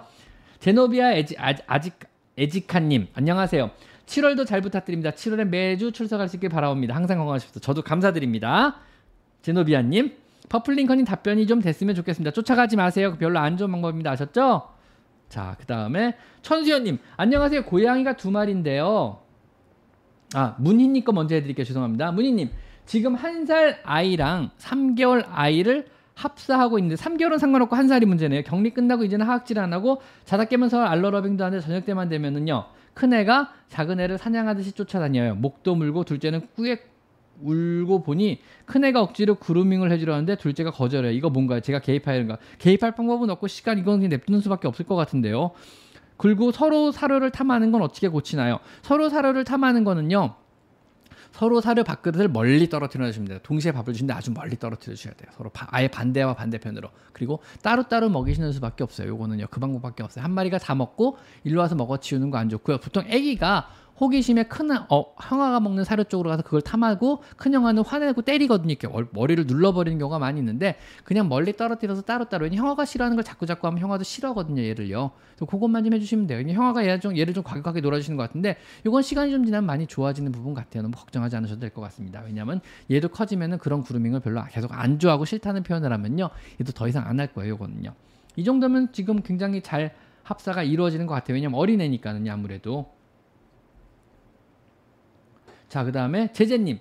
안녕하세요, 선생님. 낯선 사람도 잘 따르는 개냥인데 중성화 이후로 병원만 가면 몸이 움츠러들고 왜냐하면 이거는 PTDS 때문에 그래요. 이거 그럴 수 있어요. 한번 병원 갔다 오면 병원을 싫어하는 일도 생기거든요. 지난번에 장염이신 데서 항문 검사하니까 오줌 테러 됐어요. 그럴 수 있죠. 스트레스 때문에요. 매번 봐주는 선생님 앞에서 하악질하고 엄청 심하다. 이런 경우 병원을 바꿔줘야 할까요? 병원을 바꿔줘도 마찬가지일 가능성이 높지 않을까요? 일단은요. 그래서 이게 병원을 싫어해가서 병원 가면 굉장히 심한 스트레스를 받는 경우에 들어갔는데 요거는 병원을 방문할 때 스트레스를 낮추는 여러 가지 팁들이 있어요. 제 영상으로 만들어 놓은 거 있거든요. 스트레스 없이 병원 방문하는 법이라는 영상이 있으니까 그걸 보시고 가, 고양이가 최대한 스트레스를 덜 받게 병원에 가서 진료를 받고 스트레스 덜 받고 집 병원에서 올 수 있는 방법들 하고요. 병원에서 스트레스를 받는 것들은요. 일단은 고양이한테도 굉장히 안 좋아요. 왜냐하면 스트레스를 이빠이 받고 병원에 가면 여러 가지 처치를 제대로 하기도 힘들 뿐더러 고양이는 고양이대로 굉장히 힘든 시간을 갖게 돼요. 이거는 고양이의 삶의 질에도 안 좋고요. 요즘에는 뭐 stress less 진료법 해가지고 여러 가지들이 나와요. 여러 가지 다 나와요. 그래서 뭐 스트레스 없이 병원에서 고정하고 뭐 인증 마크도 줘요. 병원마다 스트레 아이 병원은 스트레스 없이 진료를 잘하는 병원 뭐 이 병원은 스트레스 없이 고양이를 뭐 진료할 수 있는 여러 가지 뭐 조, 거기에는 조명부터 시작해서 뭐 책상의 높이나 고양이 고양이를 위한 대기실이 따로 있는지 강아지랑 따로 격리된 구역을 갖고 있는지 고양이를 위한 뭐 입원실을 따로 갖고 있는지 해가지고 인증을 해주는 기관들도 있어요. 그래서 아 여기는 고양이를 스트레스 진료를 잘하는 병원 이런 것도 있는데 솔직히 말씀드리면요. 포인트는요. 그냥 약만 먹고 가면 돼요. 그게 포인트예요. 솔직히 말하면요. 그 모든 것들이 솔직히 약 한 알만 먹으면 돼요. 그래서 너무너무너무너무 고양이가 병원에 대해 스트레스를 많이 받는다 그러면은요. 제 약쟁이 이렇게 자꾸 아까부터 계속 약만 얘기하는데 제가 약쟁이 같아지죠. 점점 저 약쟁이 아닙니다. 약 그렇게 좋아하진 않는데 할 수 없어요. 이게 진실이라 그래요. 그래가지고 아무리 병원에 막 스트레스 없이 진료를 잘하고 웃으면서 제가 막 막 천 막 진짜 아무리 핸들링을 잘 우리 선생님 핸들링 진짜 잘하거든요. 고양이들 스트레스 안 받게 그리고 스트레스 너무 받으면 진료도 안 해버려. 그냥 심각하지 않으면 건들지도 않는데 그런 걸 아무리 하는 것보다도 약 한 번 먹이는 게 훨씬 효과적이에요. 그래서 내 고양이가 스트레스를 너무너무 받는 고양이고 내 고양이가 병원 가면 제대로 진료 처치도 못 받는 고양이다 그러면요. 그냥 병원 가기 전에 그 병원 가가지고 약 달라 그러세요. 그래서 약 먹이고 병원에 데려가세요. 그럼 고양이 진짜 진짜 편안하게 병원 가서 진료 잘 받고 그다음 다시 오게 됩니다. 그런 종류 약들이 대부분 이제 뭐라 하지 이제 가바 가바고니스트 계통의 약들, 그러니까 불안감을 잠재워주는 항불안제예요. 쉽게 말하면 다른 특별한 부작용이 있는 약도 아니에요. 그리고 부작용 거의 없어요. 그냥 부작용이 있다 그러면 뭐 조는 거, 졸리다 정도가 부작용일까? 특별한 부작용도 없는 약이니까 그냥 먹이셔도 돼요. 뭐 식전 식후와 상관없이 그냥 먹이셔도 되고요. 그다음 밥에 섞어줘도 되게 잘 먹어요. 캡슐에 까가지고 밥에 섞어줘도 잘 먹거든요. 거부감 없이 먹는 약 중에 하나라서 흔하게 많이 쓰이는 약이니까 그냥 그런 거 하나 받아가지고 먹이고 두 시간 있다 병원 병원 병원 출발하기 한 90분 전? 한 2시간 전에 먹이세요. 90분이나. 그러고 먹이고 병원 가면요. 정말 병, 고양이도 스트레스 안 받고 너무너무 편안하게 잘 갔다 오고요. 주인도 그러니까 스트레스를 안 받고요. 진료하는 수의사 입장에서도 스트레스 하나도 안 받습니다. 뭐 검사하게 예민한 검사 전에 그런 거 먹여도 되나요? 전혀 상관없습니다. 이빨 받은 스트레스 때문에 검사 수치가 틀어질 수는 있지만요. 그 약 때문에 검사 혈액 검사 수치가 그렇게 크게 달라지진 않아요. 그래서 차라리 왜냐하면 스트레스 받으면요 스트레스 패턴이라서 혈액 검사에 튀는 수치들이 있어요. 뭐 보통 백혈구 수치들도 튀고요. 그다음 혈당 수치들도 튀고요. 그래서 몇 가지 오히려 튀는 수치들 때문에 그거를 막 우리가 보정을 해야 되거든요. 머릿속으로 이제 막 휴먼 어떻게 된 거냐 띠디디 하면서 내가 나름 보정을 하자 스토리 짜가지고 아 얘가 스트레스 때문에 올라간 거겠지. 설마 이게 진짜로 막 얘가 뭐 당뇨겠어 뭐 이러면서 나름 깎 수치를 깎거든요 머릿속으로. 근데 그런 거 그럴 필요도 없어요. 그래가지고 차라리 스트레스를 많이 받고 애가 힘들어하고 그다음 불안증이 심하다 그러면 항불안제 먹이는 게 나아요. 그리고 사실 불안하다 무섭다는 감정은요. 뭘 해줘도 잘 안 돼요. 그거는 그 참 없애기 힘든 감정이거든요. 심지어는 옆에 누가 내가 믿는 누가 있어도 불안하고 무서운 거 무서운 거. 예를 들면 이거죠. 뭐 내가 귀신을 너무 너무 무서워해요. 막뭐 정말 저, 저 솔직히 말하면 무서운 영화도 안 보거든요. 저 무서운 영화 싫어해요. 되게 싫어요. 무서운 영화 보면 잠도 못 자요. 화장실도 못 가요. 진짜 싫어하거든요. 그래서 공포 영화 뭐 갑자기 깜짝 놀라게 하는 거 진짜 욕을 하고 뛰어나와요. 너무 무서워해요. 그런 것들. 깜짝 확 놀라게 하는 거. 되게 무서워하는데 누가 나한테 저녁에 공동묘지를 가자고 내가 옆에서 가줄게 그럼 저 안 갈 거예요. 왜냐하면 옆에 옆에 옆에 누가 친구가 따라가줘도 무서운 건 무서운 거거든요. 심지어요, 일개 소대가 내 옆을 받쳐줘도 무서운 건 무서운 거예요. 친구들이 내 옆에 쫙 깔려서 같이 가도 무서운 건 무서운 거예요. 그래도 무섭잖아요. 공동묘지 저녁에 가지는데. 무섭죠, 당연히요. 무서운 건 무서운 거거든요. 저기, 여러분이 어떻게 줘도 무섭다는 감정은 사실은 그렇게 많이 줄진 않아요. 그래서, 어, 두려움 없이 병원에 왔다 갔다 하는 게 그런 두려움을 조금 상쇄해주는 같이 공동묘지를 저녁에 따라가는 친구 같은 존재이긴 하지만 그래도 두려움이 완전히 없어진 않는다는 거죠. 거기다 두려움이 너무너무 심하다. 애가 막 그 두려움을 쉽게 이겨내기 힘든 뭐 체질에다 막 학학거리고 막, 막 갔다 온 막 똥오줌 싸고 막 스트레스 많이 받다 그러면 약 먹이는 게 나을 것 같습니다. 저는요. 약쟁이라서 이런 말씀 드린 게 아니고 사실이 그렇습니다. 요 문제에 대해서는요. 내일 모레 글피죠. 3일 있다 미국 수의사님 오면 미국에서는 어떻게 하는지 물어보는 걸 하죠. 우리 한번 미국에서는 실제로 고양이한테 약을 먹이고 오게 하는지 어떤 약을 먹이게 하는지 그 약을 먹이면 실제로 진료가 편한지 일반적인 건지 한번 물어보도록 하죠. 뭐 한국에서는 아직 약을 먹이고 병원에 가기 일반적인 경우는 아니잖아요. 그냥 제가 가끔 얘기하면 가끔 욕 먹기도 하거든요. 아우 약을 먹이라 그러냐고 자꾸 그러는데 그냥 저는 그냥 그게 차라리 맞지 않나 요즘 그런 생각을 해요. 얘가 받는 어떤 삶의 질이나 어떤 스트레스에 대한 문제나 얘가 받는 공포심이나 얘가 얼마나 무서웠을까 이런 생각하면 아이고 이럴 때 차라리 약을 먹고 오는 게 낫지 않을까 이런 생각도 하긴 하거든요. 그래서 한번 그런 문제도 한번 우리 생각해 보는 게 낫지 않을까요? 이런 거 한번 합니다. 그래서 병원을 바꾸지 말고 약을 먹이시는 게 약을 먹이고 병원에 데리고 가보는 게 어떨까? 그래서 약이라는 거는요. 보통은 두 가지로 나뉘어요. 장기적으로 꾸준하게 먹여야 되는 경우도 있고, 아니면 필요할 때 적극적으로 한 번만 먹이는 것도 있거든요. 이런 공포증에는 필요할 때 적극적으로 한 번만 먹이는 것도 나쁘진 않을 것 같아요. 사실은요. 그렇습니다. 자, 문희님. 지금 한 살 아이, 세 살 아이 일주일째 격리 하악질, 자다 깨 먹지로 이거 답변했던 거네요. 구루미님 7세 여아인데 새끼 때 집으로 데려가서 5년 동안 키우다가 계속 나가려고 해서 7세 때 새끼 때 5년 동안 계속 나가려 해서 네 번에서 키웠다가 결국 지금 길고양이로 2년간 지내고 있는 아이를 입양하려고 하는데 집에 잘 건강할 수 있을까요? 길에서 돌봐주시는 분이 많고 집 앞 카페 되고 밥도 주고 계십니다. 일단 집으로 들어오는 거는 무조건 좋습니다. 그거는 나쁘지 않은 선택이에요. 왜냐하면 이런 고민들 많이 하시는데 뭐 집으로 데려오면은 얘 자유를 제한하는 거 아니냐. 얘를 좁은 집안에 다시 가둬도 못하냐. 뭐 일단은 좁은 집안에 또 적응을 잘하도록 노력도 물론 하셔야 겠고 아까 말씀드린 대로 좁은 집안에서 내가 밖에서 누렸던 모든 걸 누릴 수 있도록 뭐 높은 캣타워나 catwalk나 scratch post나 이런 것들을 충분하게 만들어 주신 걸 기본으로 그러니까 환경 풍부화를 충분히 하시는 기본으로 말씀드리면요 일단은 고양이가 누릴 수 있는 다섯 가지 자유 중에요. 한 가지는 제한을 받아요. 어쩔 수 없이 본인의 의사 표현을 정상적으로 할 것들은 제한을 받아요. 왜냐하면 사냥터도 없고 사냥을 해서 뭐를 잡아먹을 수 없고 넓은 공간을 뛰어다닐 수 없으니까 그런 자유는 제한을 받겠지만 뭐 그래도 최대한 집안에서 구현해 줘야겠죠. 근데 나머지 네 개의 자유는 보장이 되는 거죠. 밖에서 제한받던 자유가 어떤 것들이 있었을까요? 예를 들면은 배고픔과 굶주림부터 자유는 없어져요. 실내에 들어오는 순간부터. 왜냐하면 누가 밥을 주더라도 그러니까 겨우 한겨울에도 밥을 굶을 수도 있는 거잖아요. 그래서 배고픔과 굶주림부터 자유. 그 다음에 어 두려 두려움과 공포로부터 자유도 없어져요. 왜냐하면 실내 들어오면 두려움과 공포의 자유가 없어 공포 같은 거를 느낄 수가 없잖아요. 그러니까 밖에서는 두려움과 공포를 느낄 수밖에 없거든요. 매 순간마다 차도 지나다니고 강아지도 지나다니고 다른 고양이가 자기를 위협하기도 하고 이런 공포도 있잖아요. 이것도 역시 이런 것으로부터의 자유를 얻게 돼요. 실내로 들어오는 순간에 그죠? 배고픔과 두려움으로부터 배고픔으로부터 자유도 생기게 얻게 되고요. 실내로 들어오면서 그 다음에 두려움과 공포로부터의 자유도 실내로 들어오면서 얻게 되는 거. 그로부터 자유로 자유로워지는 거죠. 거기 거기서로부터요. 그 다음에 질병과 통증으로부터의 자유도 얻게 되는 거예요. 실내로 들어오면요. 그렇잖아요. 왜냐하면 치료를 해주실 거니까는요. 틀림없이 그죠? 그러니까 이런 다양한 다른 네 가지 자유를 얻게 돼요. 추가로요. 대신 한 가지 자유를 잃게 되는 거죠. 뭐 본인의 스스로의 행동을 표현할 자유는 잃게 되는 거겠죠. 본인의 행동. 근데 이거는 사람도 똑같아요. 우리도 내가 하고 싶은 본연의 하고 싶은 여러 가지 행동으로부터 자유는 인간들도 똑같이 지금 제약을 받고 있어요. 저도 답답한 옷이라는 걸 입고 있어야 되고 지금 이 자리에 앉아서 똑같이 떠들어야만 해요. 왜냐하면 저는 지금 내가 편하게 아, 나 무서워 지금 하고 싶어 긴장도 돼 그냥 집에 가서 편하게 쉴래나 그냥 맥주 한 잔 마시고 자고 싶어 이런 생각 나름 들잖아요. 그럼에도 불구하고 앉아서 여러분하고 지금 얘기를 하고 있는 거잖아요. 그리고 출근하기 싫어도 나와서 출근을 해서 돈을 벌어야 돼요. 그래서 그 돈을 가지고 제가 할 수 있는 거를 할수 있는 거잖아요. 그 돈을 벌어 가지고 내가 내가 하고 싶은 행동을 하지 않는 그 자유를 제한받음으로 인해서 돈을 벌게 되고 그 번 돈을 가지고 나머지 자유를 돈으로 사는 거죠. 우리도 똑같이. 그래서 질병과 뭐 두려움으로부터 아니면 하고 싶은 거를 하고 할 수 있고 사고 싶은 걸 살 수 있고 안전을 누릴 수가 있고 질병과 통증부터 할수 이런 다른 네 가지를 누릴 수가 있는 거잖아요. 밖에 있는 고양이를 데리고 온다는 거는요 한 가지 자유를 제한하고요 네 가지 다른 자유를 얻게 되는 거라고 판단을 하라 그래 보통. 동물 복지에 있어서는요. 이거는 인간의 복지하고도 말 일맥상통하는 거고요.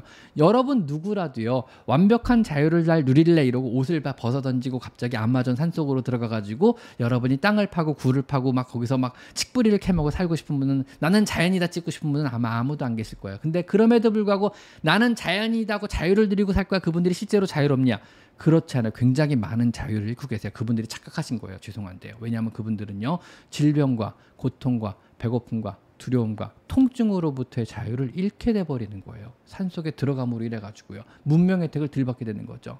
여러분이 만약에 완벽한 자유를 누리신다고 전부 노숙자가 되실 건 아니잖아요. 노숙자분들은요, 일을 하는 자유를 벗어났지만요. 자, 난내 맘대로 살려고 그런 자유를 얻을 수 있겠지만 나머지 다른 자유를 잃으신 분들이세요.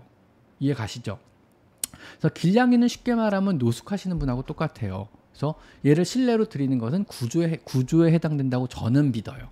그래서 저는 얘를 데리고 들어오시라는 것을 적극적으로 고려해 보시라고 항상 모든 분들께 똑같이 말씀을 드려요. 물론 적응을 못하고 다시 나갈 수는 있겠죠. 할 수 없는 거죠. 그거는요. 뭐 받기 좋다는데 그건 할 수 없는 거죠. 그럼에도 불구하고 들여볼 만하고 시도할 가치는 충분하게 있어요. 그거는 구조 행위에 해당하고 얘에게 배고픔으로부터 두려움으로부터 굶주림으로부터 질병으로부터 고통으로부터 통증으로부터 해방되게 해주는 영구적으로 해방되게 해주는 그런 좋은 일에 해당한다고 자신 있게 말씀드릴 수 있습니다. 이해하셨죠?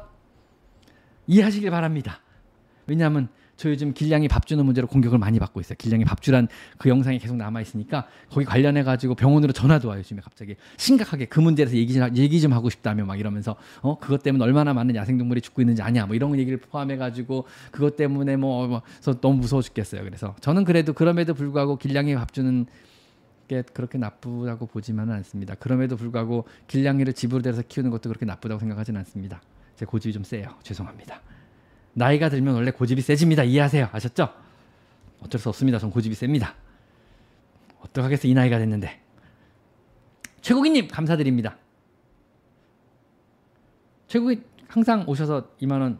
넌 대단해. 뭐 victory 이번에 victory네요. 고맙습니다. 최국이님. 자 HJ 김님, 쥐님입니까? 첫째가 1년 2개월 정도 됐는데 칫솔로 살짝만 건드려도 피가 나고 잇몸이 전체로 빨개서 이거 구내염이네요. 병원에 가니 치흡인 것 같, 치아 흡수성 병변. 그럴 수 있죠. 치아 흡수성 병변도 똑같으니까요. 스테로이드를 7일째 먹이고 있는 있어요. 약 먹고 나도 빨간 것만이 없었어요. 근데 찾아보니까 치흡은 결국은 발치입니다. 맞습니다. 고통을 느끼기 전에 발치하는 게 좋다고 하는데 지금은 통증이 있어 보이진 않아요. 바로 발치가 답일까요? 일단 치아 흡수성 병변은 그냥 발치를 해주는 게 좋습니다. 왜냐하면 피, 치아가 깨, 치아 흡성 병변이 맞으면 발치해야 돼요. 왜냐하면 치아 흡성 병변을 진단했다는 얘기는 치아가 깨져 있다는 얘기거든요. 그러니까 치압성 병변을 인터넷으로 사진을 찾아보시면은요 치아의 뿌리 부분 잇몸과 연접부가 깨져가지고 움푹 들어가 있어요. 거, 기에 뚫려서 뿌리가 구, 구멍이 뚫려서 치수가 노출됐다는 얘기는 통증이 있다는 얘기거든요. 통증이 없을 수가 없어 이거는요. 왜냐면 이빨이 깨져가지고 안에 치수가 노출돼가지고 피가 나오고 있는 상황이니까요. 통증이 있다는 얘기니까 이거는 그냥 발치가 답입니다. 뭐 다른 건 없고요. 그 다음에 이게 사실은 어, 치아흡수 병면이 저도 참 싫어하는 것 중에 하나가 이게 완벽한 발치가 진 진짜 진짜 진짜 힘들어요. 이게 왜냐하면 이게 발치하려고 하면 일단은 이빨이 튼튼한 발치가 오히려 쉬운데 뿌리가 부서져 버리거든요. 그래서 남아 버려요. 두 번째로요. 차라리 잇몸이라도 덜 튼튼하면은 뿌리 뽑기가 쉬운데 잇몸도 딴딴 짱짱해요. 진짜 안 뽑혀요. 그래서 막 뼈 막 갈아내고 하나씩 뽑아내고 하는데 진짜 힘들어요. 그래서 엉간하면은 치아흡성 병변 같은 경우는요 초기고 더군다나 이러면은 그냥 치과 전문 병원 사시라고 전 말씀 많이 드립니다. 되게 힘들거든요 이게. 결국은 발치가 답이 맞습니다. 책에도 그렇게 써 있습니다. 자, 그동안 합사 스트레스로 고민 많이 받은 답변 정말 감사합니다. 문희님. 자, 합사가 잘 진행되고 있다고 하시니 마음 놓입니다. 다시 한번 감사드려요. 네, 한번 열심히 한번 잘해보세요. 일단은요. 이 정도면 뭐 괜찮을 것 같습니다. 별바다님 감사드립니다. 헬무트 한님. 헬무 한님 맞으시죠? 안녕하세요. 높은 곳에서 허세 고양이 집, 높은 곳 허세 고양이 집사입니다. 허세 부리는 고양인가 보죠? 허세는 아직 못 부려요. 저희 4개월 고양이가 그루밍을 너무 못해요. 몇몇 부위를 그림으로 해도 대충 왁스 바른 것처럼 산발이 되는데 문제인가요? 빗질은 두세 번씩 해줍니다. 빗질만 열심히 해주시면 크게 상관없습니다. 뭐 구름이 열심히 해주고 잘 안 하는 애들도 있죠. 취향이니까요. 저는 머리를 되게 열심히 만집니다. 고양이를 보면 일종의 그루밍인데 역시 그래도 머리 꼬라지가 항상 이 모양입니다. 저도 그루밍을 못하는 사람에 들어갑니다. 그래서 아무리 만져도 머리 꼬라지가 이 꼬라지밖에 안 돼서 아침에 머리를 잘못 바르겠어요. 머리 잘 못 만져요. 그래가지고 그래서 머리가 항상 이 모양입니다. 그래서 저는 그루밍을 못하는 인간에 들어갑니다. 그루밍을 잘하는 고양이도 있지만 못하는 고양이도 있습니다. 정상입니다. 자, 그 다음에 민진, 강민진님 감사드립니다. 한세 중성화 완료, 예방 접종 완료 여자 아이랑 네 13살, 4살 추정 마당량이 중성화했습니다. 합사가 순조롭게 가능할까요? 네, 50대 50입니다. 합사를 성공하려면 누구를 위주로 한 신뢰를 꾸며야 될까요? 일단은 13살짜리가 삐지지 않게 해주는 게 낫지 않을까요? 근데 한 살 중성화양이도 만만치 않을 것 같은데 일단 둘 이거는 쉽진 않아요. 왜냐하면 나이 차이가 너무 많이 나고 에너지감이 완전 달라요. 13살, 14살 양이면은 에너지감도 많이 떨어지는 상태고 한 살이면 한창 깨방정이에요. 거기다가 자기 영역 본능도 깨어나기 시작하는 상태거든요. 합사 진짜 어려울 거예요. 확률로 따지면 50대 50 정도? 그래서 일단 한 달 정도 해보시고 한 달 뒤에도 합사가 안 된다 그러면 포기하셔야 될 것 같고요. 합사 성공률을 높일 수 있는 팁이 있다면 그냥 처음에 해보시고 쉽게 안 되면 약을 먹이기 시작하시란 말씀을 드릴 수밖에 없습니다. 합사도 안 되면 약을 먹이시랍니다. 둘 다 먹이시고 아니면 스트레스를 심하게 받는 쪽을 아무래도 먹이기 시작하시는 게 나을 것 같습니다. 어떤 약을 먹여 물으면 합사 과정에서 드러나는 문제를 확인하고 공격성과 관련된 문제인지 아니면은 얘 소심함으로 인한 어떤 공포심 과 관련된 문제인지 아니면 어떤 경계심과 관련된 문제인지를 보고 거기에 맞게 약을 먹이시면 합성 확률이 조금 올라갈 수는 있습니다. 그래도 이거는 붙여봐야 알고요. 성공률 100% 성공률은 없습니다. 50대 50밖에 안 됩니다. 합사 관련된 영상 많이 보시고 천천히 천천히 천천히 시대분들 의외로 쉬울 수도 있어요. 뭐 서로 서로 어느 어느 정도 이미 존재를 서로 인식을 하고 있다 그러면은 크게 어렵지 않게 성공을 한 번에 빵 하고 해버릴 수 있어요. 이미 오랫동안 그 정도 오랫동안 이미 알고 있다 그러면은 서로 서로 냄새를 알고 있을 가능성이 되게 높거든요. 그래서 이거는 성공률이 높을 수도 있는데 한번 진행해 보기 전에는 말씀을 드릴 수가 없을 것 같습니다. 누구를 위한 신뢰는 붙여보기 전에 모르고 붙여본 다음에 스트레스를 많이 받는 쪽을 위주로 신뢰를 꾸며주시면 될 것 같습니다. 둘 중에 누가 더 스트레스를 많이 받을지는 저는 지금 잘 모르겠습니다. 자, 또 자, 지유, 차지윤님. 네, 6살, 7살 고양이 두 마리가 건식, 습식 둘 다 먹으며 자주 토합니다. 벌써 4년째예요. 밥도 바꾸고 해봤지만 매일 토하는 것 같아요. 자주 토한다. 병원에서는 문제가 없다고 하는데 왜 자꾸 토하는 거예요? 식대가 뭐 식도에 문제가 생기진 않을까요? 사료를 바꿔보란 말씀을 다시 한번 드립니다. 잘 안 토할 만한 사료로 바꿔줘 보시고요. 자꾸 자꾸 토하는 원인은 여러 가지가 있을 수가 있으니까 환경적인 변화도 줘보시죠. 밥그릇도 바꿔주시고요. 밥 주는 위치도 바꿔보세요. 스트레스로 기인한 걸 수 있으니까 스트레스를 낮출 수 있는 고양이 스트레스로 검색해서 고양이의 스트레스를 낮출 수 있는 여러 가지 것들을 실시해 보세요. 의외로 많은 GI 트러블이 많이 있을 수 있어요. 많은 경우가 GI 트러블이 있는 경우 되게 많이 있거든요. 그래서 여기와 관련된 뭐 오미프로마졸이나 아니면은 뭐 파모티딘이나 이런 것들의 약을 오랫동안 먹이시는 것도 나쁘지 않을 수 있어요. 이런 경우 의외로 헬리코박터균 같은 때문에 그럴 수도 있어요. 그래가지고 요거는 오미프라졸 같은 오미프라졸 같은 어떤 위장관계 질환을 치료하는 약도 같이 처방을 한번 받아보시는 것도 나쁘지 않을 것 같아요. 그래서 요거는 사료 바꿔주세요. 밥그릇부터 밥그릇 위치 환경 개선해 주세요. 그 다음에 필요하다면 다시 조금 더 적극적으로 내시경을 해서라도 위장의 상태를 확인하시고 그 다음에 위장염이 조금이라도 내시경을 통해 확인된다 그러면 약을 먹이세요. 내시경약이 부담스럽다 그러면 왜냐하면 외국은 비용 때문에 되게 부담스럽거든요. 그러면요 그냥 약을 먹이 위장약을 먹이기 시작해 보세요. 의외로 이런 많은 문제가요 시험적으로 위장약을 먹는 것만으로 굉장히 많이 개선되는 경우 많이 봤습니다. 특히 고양이 대소변 문제조차도 아니면 고양이 어떤 그런 공격성 문제조차도 아니면 고양이 overgrooming 특히 overgrooming 있잖아요. 고양이 overgrooming도 50%는 위장관계통의 약을 먹임으로써 좋아지는 경우도 많다 그래요. 통계적으로. 왜냐하면 위장염 있을 때도 overgrooming 생긴다 그러더라고요. 그래서 고양이 어떤 강박증 문제보다는 위장염 때문에 그럴 수 있으니까 위장관계통 약을 한번 먹여보시는 것도 시험적으로 나쁘지 않을 것 같아요. 이것도 한번 시도해 보시는 거는 나쁘지 않을 것 같습니다. 자, 그다음에 민구리맘님. 안녕하세요. 1년 2개월 된 벵가를 키우고 있습니다. 네. 아이가 걸을 때 오른쪽 뒷다리가 튕그러지듯이 쩔뚝거리며 걸어요. 병원 가서 엑스레이 찍었는데 별 이상 없대요. 염증약도 먹여봤고 해서 그러면 심장의 문제일 수 있다는데 심장의 문제 때문에 오른쪽 뒷다리가 그냥 걷는 습관 엑스레이를 다시 한번 찍어보는 게 어떨까요? 요거는요. 엑스레이를 다시 한번 잘 찍어보는 게 어떨까요? 그죠? 그래서 슬개골 문제일 수 있고 엉덩이 고관절 문제일 수 있고 아니면 관절염 문제일 수 있거든요. 그래서 엑스레이 다시 찍어봐서도 별다른 문제가 없다. 한번 잘 찍어보는 거죠, 진짜로. 짱 잘 맞춰가지고 무릎을 만져서도 무릎에 별 문제가 없다. 즉 슬개골 탈구 문제도 아니고 십자인대 문제도 아니고 슬개골, 십자인대, 고관절, 대퇴골두 문제죠. 세 군데 문제가 아닌 게 확인되면은요. 그냥 저는 관절염약 한번 먹여보세요. 그래. 메타캄캣입니다. 관절염약을 제가 관절염 약이라고 의미하는 거는 관절 영양제를 말하는 게 아니고요. 새벽 기도 수준의 관절 영양제가 아니고요. 그냥 뭐 뭐 굿을 한다거나 백일 기도 드리는 뭐 그런 거랑 비슷한 수준의 관절 영양제가 아니고요. Metacam Cat이라는 관절용 소염 진통제를 말하는 겁니다. Metacam Cat을 먹이기 시작해 보세요. 좋아지는지. 그래서 Metacam Cat을 먹였을 때 이런 거의 문제들 대부분이 해결이 되는 기적을 경험하실 수 있습니다. 통증 문제였던 거죠. 원인을 알 수 없는. 그래서 관절염이 의외로 되게 많고요. 그건 엑스레이로 잘 안 나타나요. 이런 것들은요. 그래서 우리가 눈으로 알 수는 없지만 통증 문제가 있을 확률이 고양이들은 되게 높아요. 알게 모르게 다친 거죠. 인대를 다쳤던 관절에 염증이 생겼던 뭐 어쨌든 여러 가지로 관절에 문제가 생겨서 관절에 통증이 유발되고 관절에 유발된 통증은 애들이 걸을 때 우리도 가끔 쩔룩하잖아요. 찌끗 찌릿하면서요. 그거랑 똑같아요. 그런 문제를 유발할 수 있거든요. 여러분이 얘가 통증이 없다고 100% 확신할 수 없다 그러면은요. 무조건 관절용 진통 소염제인 Metacam Cat을 먹여보시라고 권장을 드려요. 저는요. 그리고 의외로 이걸로 실제로 많이 해결이 돼요. 너무 많이 해결이 돼요. 깜짝 놀랄 정도로 많이 해결이 돼요. 통증이 있는데 우리가 몰랐던 것 뿐이에요. 얘는 그냥 아파서 그랬던 거예요. 고양이들이 아플 때 되게 다양한 증상들을 보이고 이게 우리는 행동학적 제가 왜 많이 자꾸 이러냐면요. 의외로 행동학적 문제하고 통증 문제가 많이 겹쳐요. 그래서 저는 고양이 행동학적 문제를 많이 보고 있는데 고양이가 아프다고 아파서 나타나는 증, 증상들하고요. 실제로 머리가 이상해서 즉 행동학적으로 나타난 여러 이상 증상하고 구분이 잘 안 돼요. 진짜로 똑같아요 모든 게 다. 이거 같은 경우도 실제로 신경통증, 통증 문제하고요. 행동학적 문제하고 실제 골절하고 행통 구분을 못 하실 거예요, 주인분은요. 그래서 이런 경우는 어차피 Metacam Cat 뭐 오래 먹인다고 뭐 한, 한 열흘, 2주 정도 먹여보는 게 건강상에 크게 문제는 전혀 안 일으키거든요. 뭐 주인의 지갑에는 약간의 영향을 미칠 수 있겠지만 어떤 얘 어떤 몸에는 전혀 문제를 안 일으키기 때문에 이런 경우는 그냥 Metacam Cat 시험적으로 먹여보는 건 나쁘냐. 일단 엑스레이를 조금 더 찍어보시고 거기서 특별하게 뭐 나오는 게 없다 그러면 메타캄캣을 한번 처방해 달라 그러세요. 관절염 약을. 메타캄캣 관절염 소염 진통제죠. 메타캄캣을 처방받아 달래서 한 2주만 먹여 보세요. 어 그래서 그런 증상이 없어졌어. 확연히 없었다 그러면 아, 아팠구나. 그러면은 이 통증을 앞으로 어떻게 관리할지를 다시 선생님하고 상의를 해 보셔야겠죠. 그때는요. 그래서 요거는 한번 시험 삼아 먹여보는 거 나쁘지 않을 것 같아요. 저 시험 삼아서 약 먹여보는 거 괜찮아요. 뭐 크게 몸에 무리가 없다 그러면 먹여보는 거 저는 적극 찬성입니다. 왜냐하면 약을 먹여가면서 경과를 보고 치료하는 것도 진단의 주요한 방법 중에 하나고 사람도 많이 그래요. 일단 한번 처방해보고 경과를 한번 보시죠는 대학병원에서도 많이 하는 거예요. 우리 사람도요.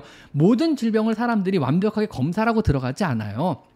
사람도 대부분의 동네 병원이든 심지어 대학병원조차도요 한번 처방받고 어땠나요? 물어보고 시작을 해요. 그러면서 감을 잡는 거죠. 그러면서 병의 범위를 줄여요 우리 사람들도요. 동물들도 똑같아요. 그렇게 처방하는 거 저는 그렇게 돌팔이 짓이라고 보지 않아요. 뭐 제가 돌팔이서 그럴 수 있겠지만 저는 그게 돌팔이 짓이라고 생각하지 않습니다. 일단 얘 몸에 심각한 문제를 주지 않는다 그러면은 처방을 하면서 경과를 보고 경과를 보면서 다시 감을 잡고 범위를 좁혀 치료 범위를 좁혀보는 것도 좋은 진단법 중에 하나라고 저는 믿습니다. 그래서 그리고 그리고 고양이 같은 경우에는 실제로 대학에서도 그렇게 미국 같은 경우는 대학병원에서 그렇게 가르쳐요. 정말 고양이가 통증이 없다고 네가 100% 확신하지 않는다면 일단 진통제를 처방하고 시작하세요라고 가르쳐요. 진짜로 실제로 그래요. 10살이 넘은 노령교라면요. 당연히 진통 처치하면서 모든 처치를 같이 들어가야 됩니다라고 같이 가르쳐요. 실제로. 왜냐하면 통증이 있다고 믿기 때문에 그래요. 모든 의사들이요. 그렇습니다. 선생님이 주신 거버를 많이 샀는데 애기가 입도 안 되네. 어떻게 먹일 방법 없을까요? 다시 파셔야죠. 아, 안 먹는 걸 어떻게 억지로 먹이려고 하세요? 싫어서 안 먹는 건데. 제가 거버를 추천드린 건 대부분의 고양이들이 잘 먹기 때문에 추천드린 거고 그냥 가벼운 간식거리를 맛있게 주세요. 얘 즐거움을 위해서 주세요란 거지. 이게 주객이 전도돼서 얘 몸을 위해서 주라는 게 아니거든요. 주객이 전도돼서 안 먹는 걸 억지로 먹이는 거는 얘 즐거움을 방해하는 게 되잖아요. 죄송한 말씀인데 안 먹을 수도 있습니다. 안 먹으면은 다른 고양이 키우시는 분을 주시는 거나 길냥이를 주시는 것도 좋은 방법일 수 있겠습니다. 정말 죄송합니다. 안 먹을 수도 있겠죠. 근데 대부분의 고양이들이 의외로 되게 많이 좋아요. 추루도 안 먹는 애들 많잖아요. 거보다 안 먹는 애들 있을 수는 있겠죠. 제 고양이 참고로 되게 좋아했습니다. 제가 잘못 추천드린 것 같습니다. 죄송합니다. 거버캔 안 먹을 수 있습니다. 당연히 안 먹는다고 억지로 먹이시는 건 좋은 방법 같지는 않습니다. 자 천수연님, 아, 자 슈퍼챗 더 이상 보내주지 마세요. 안 받겠습니다. 죄송합니다. 마감을 여기서 해야 될 것 같아요. 보내주신 스포츠까지만 답변을 하고 마감하도록 하겠습니다. 시간이 언제 이렇게 막 지나갔대요. 어, 오늘 무슨 재밌는 얘기도 못하고 어떻게 휙 지나간 건데 오늘 재밌는 얘기 좀 해보려고 했더니 자 광고 하나만 드릴게요. 3일 뒤에 다음 주 화요일 저녁 7시 그 다음 주 화요일 3일 뒤죠. 3일 뒤에 저녁 7시에 라이브 특별 라이브 방송을 진행할 예정입니다. 왜냐하면은 유튜버 유명 유튜버이신 미국 수의사님께서 한국을 방문하신다 그래서 그냥 같이 라방 한번 하치하기로 했어요. 그래서 저희 병원 방문하시기로 하셨습니다. 그래서 같이 미국 수의사님과 함께 3일 뒤에 저녁 7시에 특, 어, 미국 수의사 윤생 콜라보 라방을 진행하니까 많은 참여 부탁드리고요. 그때 많은 질문 부탁드릴게요. 그때는 뭐 지금처럼 일반적인 질문 말고요. 저도 궁금한 거 많으니까 미국에서는 미국에서는 이러고 한번 시작하는 질문들 한번 우리 해보는 게 어떨까 해서 미국에서는 어떤 식으로 진료를 하고 이런 경우 비용이 얼마나 들며 또 이런 식으로 뭐 진료를 왜 유도하며 미국에서는 실제로 이런 진료가 이루어지는지 이런 것도 미국에서는 치료를 하는지 아니면 미국에서 고양이들을 실제로 풀어놓고 키우는지 이런 거 있잖아요. 왜 미국은 실제 들락날락하는 고양이들이 많은지 아니면 미국에서 큰 개랑 고양이를 같이 많이 키우는지 뭐 미국의 통계는 어떤지 이런 것들 있잖아요. 그래서 그런 거에 대한 질문 우리 한번 해보는 게 어떨까요? 미국에서 고양이를 정말 정말 많이 키우고 많은 비용을 들이고 많이 사랑한다는 실제로 그런지 한번 들어보는 시간을 한번 가져보는 거 어떨까요? 그래서 네, 어, 내일 모레 글피 3일 뒤에 라이브 상담소 어, 미국 수의사와 윤샘 콜라보 라방을 진행할 예정이고요. 그날 질문요. 미국에서 는으로 시작하는 질문 우리 한번 많이 받, 해주셨으면 감사드리도록 하겠습니다. 제 혹시 모르니까 제 커뮤니티 게시판에 오늘 제가 콜라보 라방 예고편 올렸거든요. 제 커뮤니티 게시판에 미리 질문글 쭉 올려주시면 미국에서는 이라고 시작하는 질문글을 올려주시면 제가 모아가지고 한번 읽어보는 시간도 한번 갖도록 할 테니까 혹시 제, 어, 제, 어, 커뮤니티 게시판에 미국 수의사님께 해보고 싶은 질문 있으시면요. 미국에서 는으로 시작하는 질문으로 미리 글 좀 남겨주시면 제가 거기다가 어, 글 모았다가 아, 내일 모레 글피 3일 뒤에 한번 질문을 해주도록 하겠습니다. 자, 그러면은 3일 뒤에 콜라보 라방 있다는 거 꼭 기억하시고 많은 참여 부탁드리도록 하겠습니다. 자, 천수연님 질문에 답변해 드릴게요. 안녕하세요. 고양이 두 마리인데 두 달 된 고양이가 피부병 걸린지 모르고 이중도 같이 내다가 격리시켰는데 네 달 된 다른 고양이가 grooming을 하다가 이빨로 피부를 긁은 것 같은데 피부 안쪽에 보면 아무것도 없어요. 병원을 따로 가야 할까 하는 지켜보다 피부병. 피부병이 모든 피부병이 고양이한테 옮기는 건 아닙니다. 링웜 종류를 빼곤요. 곰팡이성 피부병이라 그러면 이 정도 같이 지냈다 그러면 저는 같이 치료를 들어가라 그래요. 왜냐하면 거의 100% 옮기더라고요. 근데 링원 같은 곰팡이성 피부병이 아니라 그러면요 대부분의 경우는 잘 안 옮겨요. 너무 걱정하지 마세요. 전혀 상관없습니다 이거는요. 걱정하지 마시죠 피부병 생각보다 안 옮깁니다. 링웜을 제약은 안 옮깁니다. 아셨죠? 자 또 뭐가 있을까요?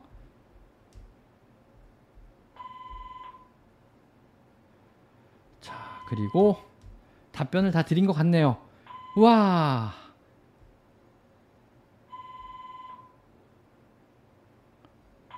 그러네요. 야, 아니요. 한, 한국 분이십니다, 이분. 미국 수사님 한국 분이십니다. 미국에서는 아직 할게요. 자, 끊고.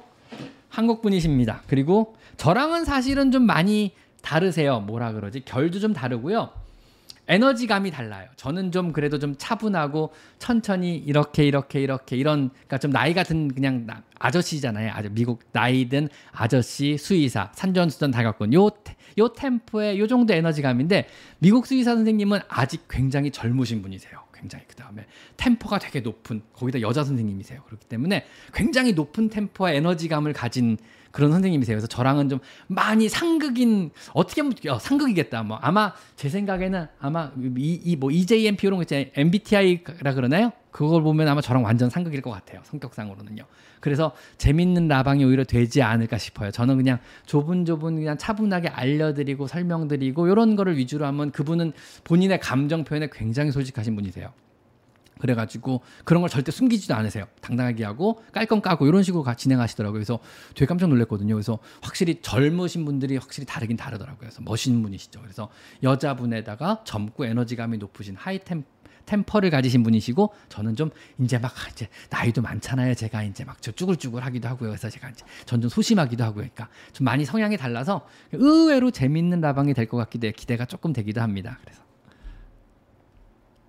슈퍼챗 질문 혹시 지나가셨으면 댓글로 남겨주시면 제가 꼭 답변 드리도록 하겠습니다. 내일 댓글로 답변 드릴 테니까는요.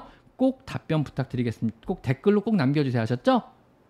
자, 마지막으로 메리 0406님 거 답변하시고 오늘 라방은 여기서 마치도록 하겠습니다. 한 번 더 말씀드리면은 내일 모레 글피 3일 뒤에 화요일 저녁 7시에 미국 수의사와 저의 콜라보 라방을 할 예정이고요. 윤쌤의 콜라보 라방을 할 예정이고 여기에는 주로 질문을 미국에서는으로 시작하는 질문을 많이 해주시면 제가 진짜 감사드릴 것 같습니다. 그래서 저 대신 궁금한 질문 좀 많이 있어요. 저도 궁금한 거 되게 많거든요. 그리고 혹시 모르니까 제 커뮤니티 게시판에도 미국에서는으로 시작하는 질문을 미리 남겨주시면요. 제가 쭉 출력해가지고 물어보는 시간을 갖도록 하겠습니다. 자, 메리 0406님. 3개월 된 둘째가 앉아있다가 절 보고 걷는데 잠시 동안 뒷다리를 쩔뚝거리며 일어나지 못하며 기어서 3개월 된 다가왔어요. 혹시나 뒷다리 맞을 때 아파하진 않고 잠시 괜찮아 뛰어다니게 되는데 아니요, 뭐 별 문제는 아닐 것 같은데 왜냐하면 3개월 된 아이가 뒷다리를 가, 갑자기 전다 확률은요. 일단은 만약에 얘가 뭐 Ragdoll이나 이런 애라면 선천적으로 관절 질환이 있을 수 있고요.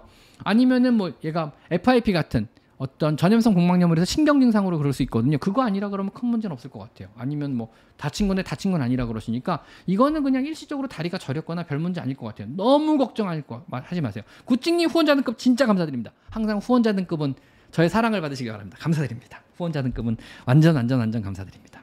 항상 후원자분들 감사한 게요. 사실 후원자 등급이 4,900원이 한 달에 4,000 얼마 안 되는 돈 같은데요. 후원자 등급으로 어 그러니까 유료 회원이죠. 후원자 등급 4,900원 유료 회원을 가입하신 분들이 진짜 생각보다 많으세요. 근데 월말 되면 되게 뿌듯한 것 같아요. 이게 모이니까 이게 제법 돼요. 그 비용이. 그래서 제가 영상을 만드는데 진짜 큰 도움이 돼요. 뭐 장비를 사는데 부담도 하나도 없고요. 이분들 모인 돈이 비용이 제법 되더라고요. 그래서 항상 완전 감사하게 생각하고 있습니다. 처음에는 그냥 아무 생각 없이 그냥 만들어서 아예 누가 가입하겠었는데 의외로 가입을 해가지고 아예 그래도 열심히 해야지 이분들 덕에 열심히 해봐야지 이런 생각을 갖다가 요즘에는 그게 실제로 돈이 돼요. 안 되지 않아요. 왜냐하면 4,900원이라는 비용이 모이니까 물론 거기서 뭐 40% 떼고 60%만 저한테 들어오는데 그래도 그 돈이 모이니까 이게 꽤 되는 거죠. 그래서 유료 회원 가입한 분들 보면서 항상 마음을 다잡아요 제가. 아유 돈 내고 이거를 공짜로 봐도 되는데 차이 차이 차등을 두는 것도 아니잖아요 제가. 공짜로 봐도 되는데 이거를 굳이 돈을 내고 보시는 분들 보면서 제가 아 정말 열심히 해야겠다. 잘 만들어야겠다. 돈 내고 봐도 될 만큼의 좋은 영상을 만 퀄러티 있는 정보를 제공해야겠다. 아 돈을 내고 봐도 아깝지 않을 만한 퀄러티 영상을 만들어 드려야겠다. 이런 심정으로 솔직히 말하면 만드는 것도 좀 있어요 사실은요. 그래서 아 유료 회원들 생각하면 설렁설렁 못하겠다 이런 생각을 가끔 해요 제가. 그래가지고 유료 회원분들께 항상 진심으로 진짜 감사드리고요. 4,900원인들이 어떻게 보면 커피 한 잔 값이 큰 돈이 아닐 수 있겠지만 그게 모여서 저한테 진짜 큰 돈이 된다는 거. 왜냐하면 어, 이번에도 뿌듯했어요 월말에. 월말에 그게 이번에 유료 회원이 얼마였냐면요. 자 한번 볼까요? 잠시만요. 한번 보죠. 제가 그러지 않아도 어디 보자. 유료 회원이 무려 어, 여기 있다. 유료 회원 수입이 659달러예요. 659달러. 그러니까 약 70만 원이 넘죠. 70 한 5만 원이 유료 회원 으로 저한테 정산돼서 들어온 거예요. 그러니까 실제로는 그, 그게 60%만 들어온 게 659달러니까 70만 원 넘는 돈. 한 달에 70만 원 넘는 돈이 여러분이 그 유료회원 가입해가지고 후원자 등급으로 가입을 해서 저한테 들어온 돈이 70만 원 돈이 되는 거죠 매달. 작지 않은 돈이잖아요. 이거면은 제가 영상 제작하는데 얼마나 큰 도움이 되는데요. 왜냐하면 영상 하나 만드는데 그래도 뭐 편집 비용하고 뭐 이런저런 비용이 꽤 들긴 들거든요. 사실은 안 들진 않는데 물론 뭐그 뭐제 용돈으로 하면 돼요. 사실 큰 충분한데 그래도 이게 되게 부담이 없더라고요. 왜냐하면 돈이 들어오니까요. 그래서 장비 사는 데도 돈이 없고 완전 도움됩니다. 완전 감사드립니다. 이 모든 유료분들께 제발 행, 행운이 있으라. 감사드립니다. 자, 오늘은 여기까지만 할게요. 그래서 모든 유료 회원 되신 분들께 진심으로 감사드리고요. 오늘 슈퍼챗 보내신 모든 분들, 여러분이 보내신 모든 슈퍼챗은 항상 월말에 이번과 마찬가지로 월말에 동물권 10년대 레이에 제가 전부 다 보내 기증을 하고 있습니다. 그래가지고 보내신 슈퍼챗 역시 까먹지 않고 이상 없이 잘 전달해드리겠습니다. 슈퍼챗 보내신 모든 분들 감사드리고요. 혹시 슈퍼챗 보내셨음에도 불구하고 제가 답변 안 하고 넘어갔다 그러면은요, 어, 이 영상 끝나고 댓글 남겨주시면 그 댓글에다 제가 답변 꼭 달아드리도록 하겠습니다. 그러니까 댓글 꼭 남겨주시고요. 내일 답변 달아드릴게요. 참여해주신 모든 분들 감사드리고 내일 모레 글피 3일 뒤에 어, 콜라보 라방 꼭 많은 참여 역시 부탁드립니다. 가, 그래도 미국에서까지 오셔가지고 제가 라방 같이 하자 초청까지 했는데 또 많이 안 들어오면 저도 좀 쪽팔리잖아요. 그래서 면, 면도 있는데 나이 든 사람 멀리 면 이런 거 따지거든요. 그래서 면도 있는데 좀 부탁 좀 드리겠습니다. 자 오늘 참여해주신 모든 분들 진심으로 감사드리고 후원자 등급에 오신 분들도 진심으로 감사드립니다. 오늘 여기까지 마이펫 상담소 윤쌤이었습니다. 자 감사드립니다.